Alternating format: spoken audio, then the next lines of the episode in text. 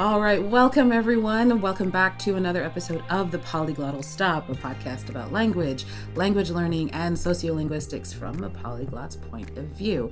Today, we have a guest with us. We have Amarens, who is a content creator in the language space. Welcome, Amarens. Thank you. I'm so glad you were able to uh, carve out some time from your uh, schedule to be able to sit with us today. Um, please go ahead and introduce yourself. Tell us uh, a little bit about who you are and what you do. Yeah, thank you for having me. Um, so, my name is Amarens. I'm from the Netherlands and I studied linguistics, and I'm still studying linguistics, to be honest. Um, um, I am currently doing a master in something called, called voice technology. So it's kind of an intersection of, um, let's say, linguistics and technology. Mm-hmm. Uh, and as a student, also for years, I've been um, creating, let's say, blog content, language learning content, um, and um, starting, let's say, linguistic projects that kind of fall within I don't know, what I'm interested in. Mm-hmm. And um, yeah, that's it's awesome. Thank you very much. Uh, so you have uh, two Instagram accounts, right? In in that sort of language linguistic space, uh, untranslatable and foreign language collective, if I'm correct. Yeah. Uh, can you tell us a little bit about those? Yeah. Um, so um, the foreign language collective came first, uh, and I actually had a a different Facebook page before that. Um, it all, I don't know, kind of just happened to me, but it was a page about, let's say, traveling and living abroad. Hmm. Um, and for me, language learning was always a big part of that. But I realized that within my audience, that there was a distinct group of people who was interested in that language uh, aspect and a group of people that wasn't.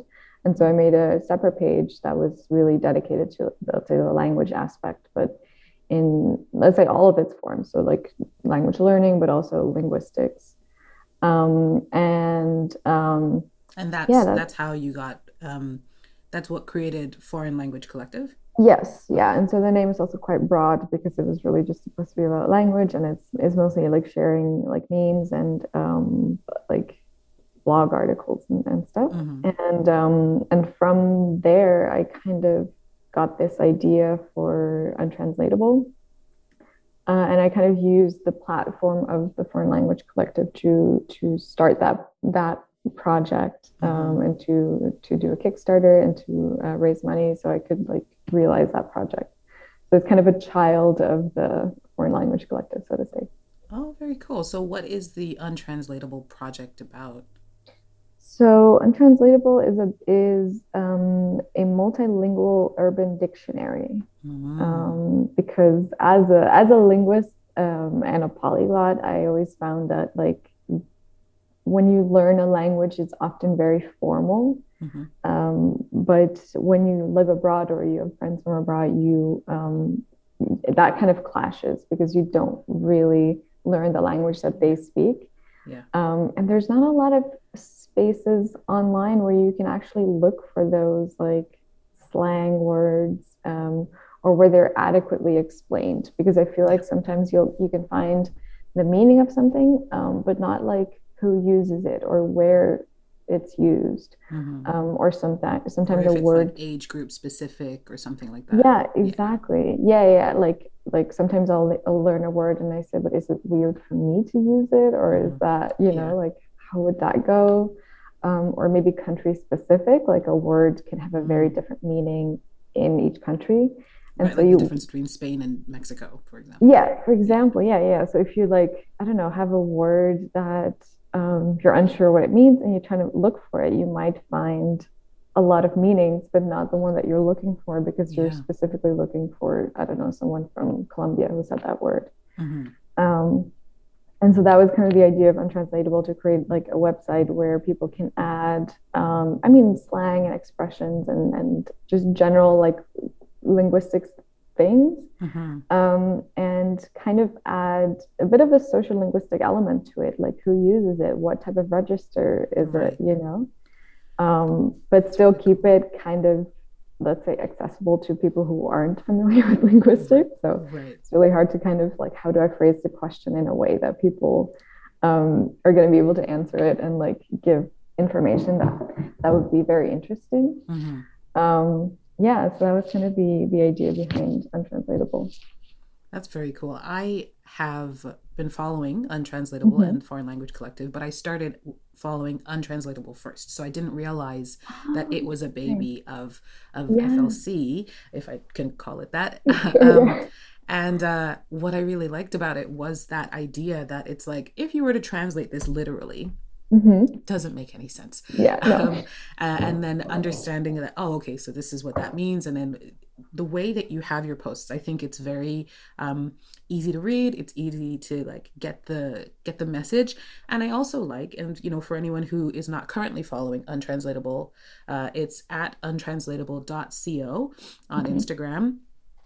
I highly recommend it if you like language stuff because it's it's bite sized, right? And my podcast is has that same uh, goal of being shorter and like to the point and get the message and move on go on with your day um one and i like that one of the one of the types of posts you do is where you like you ask for um input from others right so you'll say something yeah. like in the air and then like share your expressions using the word air or you know things yeah. like that um and um the other day i was watching must have been a Korean video uh, on YouTube, mm-hmm. and mm-hmm. uh, someone used the term menonim, menonim, and uh, that's something that I don't think is in the in the dictionary or like on Google Translate. I haven't checked, but mm-hmm. basically, do you remember the movie The Kingsman?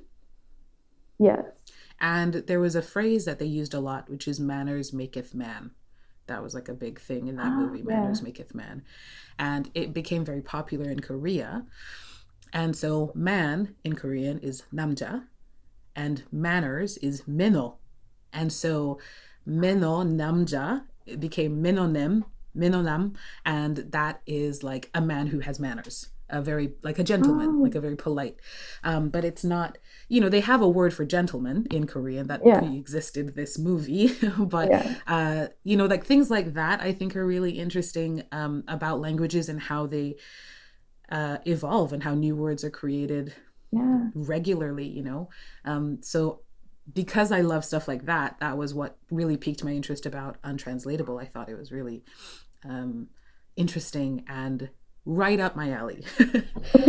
so yeah, and I, I, think for most people, like it's it's really funny because you, um, I mean, I really created it because I needed it, and that mm. therefore I knew that other people needed it as well. Like right. I knew that it was like a hole in my life uh, when I was, and and so sometimes um, because I speak Spanish.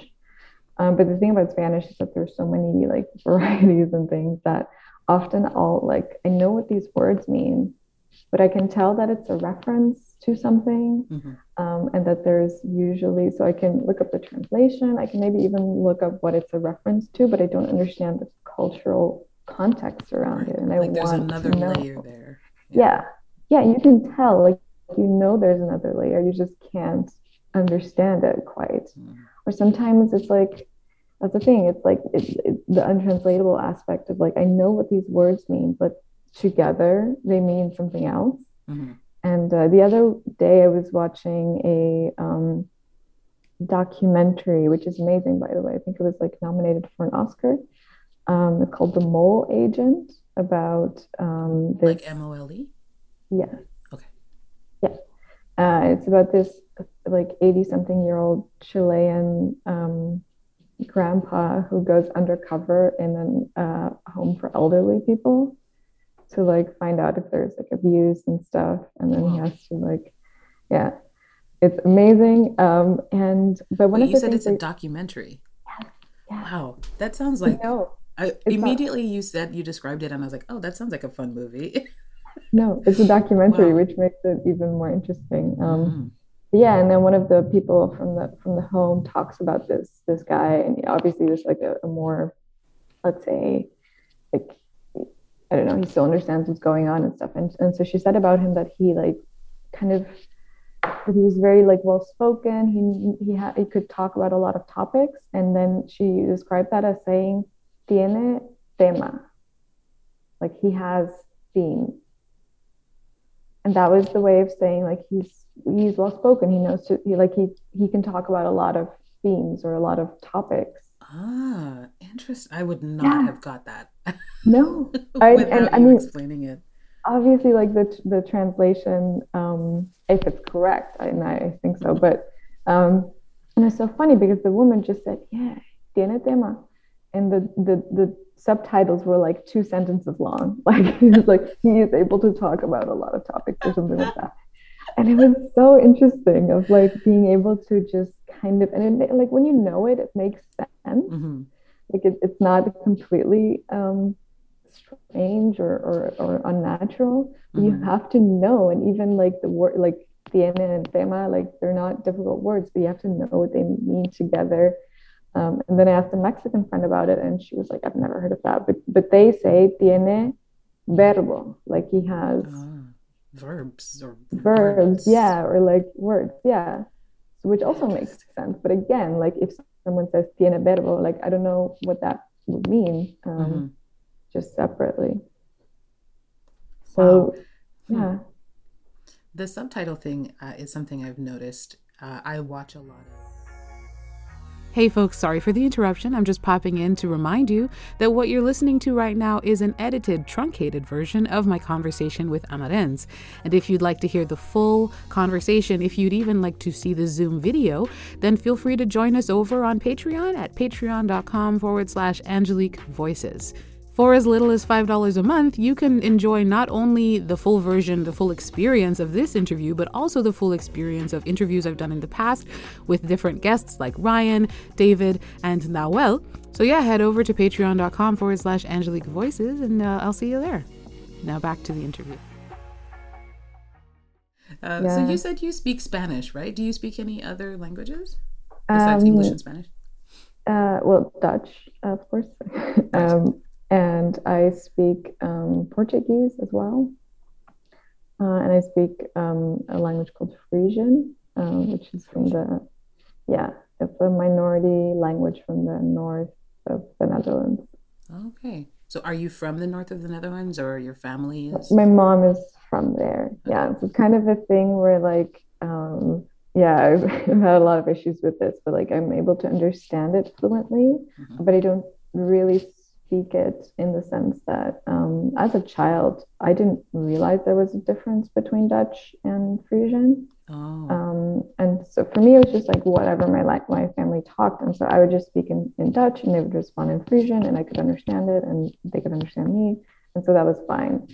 Um, and now that I get to an older age, I'm like the only person in, on that side of the family that doesn't speak Frisian. Um, I, and my dad as well. Um, and so that's kind of a thing now where like, um, yeah, I just speak to them in Frisian and they kind of go back and forth. So do you, do, so you've learned, you since learned Frisian or? No, I'm trying to, oh, I'm trying to at the moment. Yeah.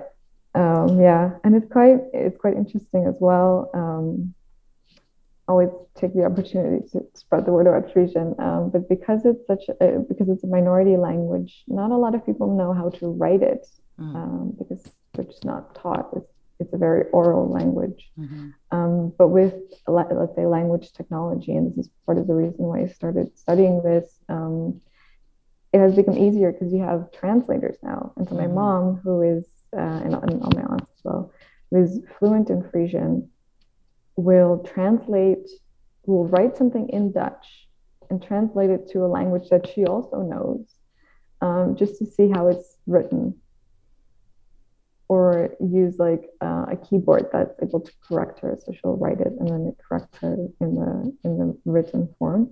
Mm-hmm. Um, and um, and that's how they kind of communicate now. So you said like they started with translating just words and then just kind of filling in the gaps with how phonetically you would say it. Mm-hmm. Um, and so slowly people are starting to write it more. And so I'm also in this process of trying to write it more. That can be quite difficult. Wow, that is really interesting. Like I wish linguistics was more taught in like high school, and so that people would understand. Because I feel like this with a lot of my, um, obviously, I have a lot of linguist friends. Um, like the other day, for example, I was with some like non-linguist friends, and then you see that they have very like prescriptivist views, you know, the way they mm-hmm. talk about language, um, it's just wrong because they'll say things like, "Oh yeah, there's no rules to this." And it's like, if if people are able to communicate, there's some type of rule because mm-hmm. otherwise there is no communication. Like that's there's always a rule. We would not know just, what we're saying if there was none. Yeah, just because someone didn't write it down or some like old white guy didn't teach it to you in school doesn't mean it's not a like there's no structure to it. Just like, because it's not in a peer-reviewed journal. Yeah. Yeah, exactly. Yeah, and it's like this. Just so it's true, right? Funny. Yeah. It's, it's yeah, or even weird... who decides what what constitutes as a language, right? Yeah. Like the fact. So some people, some Jamaicans, like myself, like my aunt, she's a historian. We both believe Jamaican is a language. Mm-hmm. Patois is its own language, but there are a lot of Jamaican people who say, no, it's not a language, it's a derivative of English, it's a dialect, it's a Creole. Um, and to me, there are more, there's more evidence that it's a language, but. Yeah, I mean, when I hear about it, like it's, it's sufficiently different from, like, I speak English, but I wouldn't be able to understand this. And, like, the rules seem sufficiently different yes. for it to be, con- like, yeah, of course, like the consideration between what is a language and what is a dialect is for, you know, derivation is mostly political and, and yes. like that. So obviously there's not a, even as linguists, there's not a standard way to say this is, this is a language, this is not. Mm-hmm. Um, but there's, I feel like there's definitely grounds for this to be considered a language. What's interesting as well is that this often, um, let's say beyond like, let's say colonial politics, there's also an, an aspect of, um, let's say, the size of the language. Because what I often get, first of all, in, within the Netherlands, there are a lot of people who think Frisian is a dialect of Dutch. Mm-hmm. Um, when in fact, if you look at, let's say, the language tree, it, it originated around the same time. It's actually more closely related to Old English. Oh, wow. Um, it's the closest related language to English, actually. Frisian. Yeah. Yeah. So if you have words, for example, like um, like the word green, uh, in Dutch we say groen, which uh, like it's uh, like gr vowel sound and then an n. Okay. Uh, but in so like obviously you can see the languages are related, but it, in Frisian you say grien, which is much more like it just sounds like English with a funny accent. Um, and so yeah. it's like a yeah, and words like what else is there? Sweet, you say sweet, or um, there's a lot of words like church. Okay. In in Dutch uh, and German, these words now start with a K.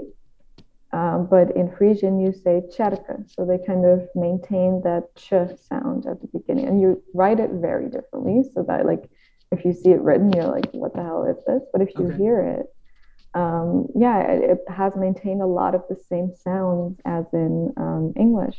And especially, um, I watched like a show that was set in Scotland or the north of England, and they'll say like, I'm not, no, I actually don't know how to say it, but instead of children, they say like barn, like ban or something. Oh, bairn, yeah. Yeah and it's they like also B-A-I-R-N, yeah. something like that. Yeah. And in in in Friesland they say uh, bern.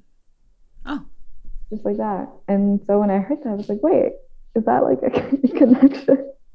And so that's yeah, it's a very interesting. But it's because it's a small language that people, and obviously it's it's had a lot of influence of Dutch over time, but it's definitely a different language by any standard, um, let's say, available if there would be one. Um, but just because it's smaller than Dutch, it's seen as a derivative of. Mm. Um, and I and, guess because it's spoken in the Netherlands, yeah, maybe maybe so people like, be. therefore it must be some. Yeah, yeah, yeah, yeah, and it's I think it comes from this this idea that like standard English or standard Dutch is the original and the rest is derivative, which mm-hmm. is not the case at all. You have all these different dialects, and then one of them is standardized, but they're not derivative of each other necessarily. Mm-hmm. Like they could be, but they don't have to be. Um, and then as a Dutch person, I often meet people who speak German and the way that people who, and obviously these are not like you know, maybe they don't know a lot about these languages. That's fine. Um, but let's say a lot of people assume that Dutch is also kind of, they say, oh, it's a mix of English and German, or it's like from German. Like it, the way they often speak about it is like, oh, this sounds a lot like German, um, instead of saying, oh, German sounds a lot like Dutch. Right. that makes sense. Yeah. And and this is and I think this also has to do with the size, like the way that people view it. Like, oh, German is much bigger, therefore it must be older and better, mm-hmm. and like you know, and Germany is more more popular, let's say, in, yeah, in terms yeah, of international awareness. More people yeah. are aware of Germany. I'm very aware sure. of the Netherlands just because of, unfortunately, the transatlantic slave trade. They had a pretty big uh, role in it, as, as small as the country is. And then, of course, mm-hmm. it also became popular when I was growing up for Amsterdam um, and being able to smoke weed there and things like that. Um, but you know what you were saying just now makes me think. I was thinking just that about like the different Scandinavian languages and how so many of them are so similar. I think, or someone who speaks mm-hmm. one, maybe they don't like, maybe they're um, they're Danish. They so this is a random story. Do you know the TV show Taskmaster? So I wanted to ask you a little bit about like how did why did you start learning Spanish and Portuguese? Oh, I um so I think in like somewhere in high school I I was just interested in. By the way, in Dutch we all learn um, French and German in high school. Um, oh, okay. And so I have some knowledge of those languages, but not very good. Um, and so I don't know. To me, Spanish was more interesting, and I ended up doing an exchange year in uh, Panama when I was sixteen. Um, yeah, and that was really like, you know, obviously like super immersive as well. So you learn it really well. Um, and then when I came back, I uh, wasn't quite sure what I wanted to do, so I did a, a bachelor in Latin American studies. Okay. Um, because I was quite like, you know, it's like starting to understand the continent in a way, but not quite. And I was like, I'd like to continue this. Mm-hmm, mm-hmm. Um, and I had to choose between Spanish and Portuguese. And then I said, well, I guess I already like speak Spanish quite well. Um, I would like to learn Portuguese just to have another language. Um, and I actually, it was really, it was kind of random. Um, but I actually ended up loving it and it was mm-hmm. amazing. And um, yeah, I really love Brazil as well. I was going to ask um, which Portuguese you speak. Yeah, no, yeah, because it's Latin American, obviously, it's Brazilian Portuguese. And uh, yeah, I also ended up doing an exchange for like six months in, in Brazil, which was amazing. And um, yeah, and I think, I don't know, I just, I think it's kind of random because when you're, I don't know, a teen, you get these random ideas, but they're not really based on anything. It's just like, you know, something piques your interest and then you just start with that.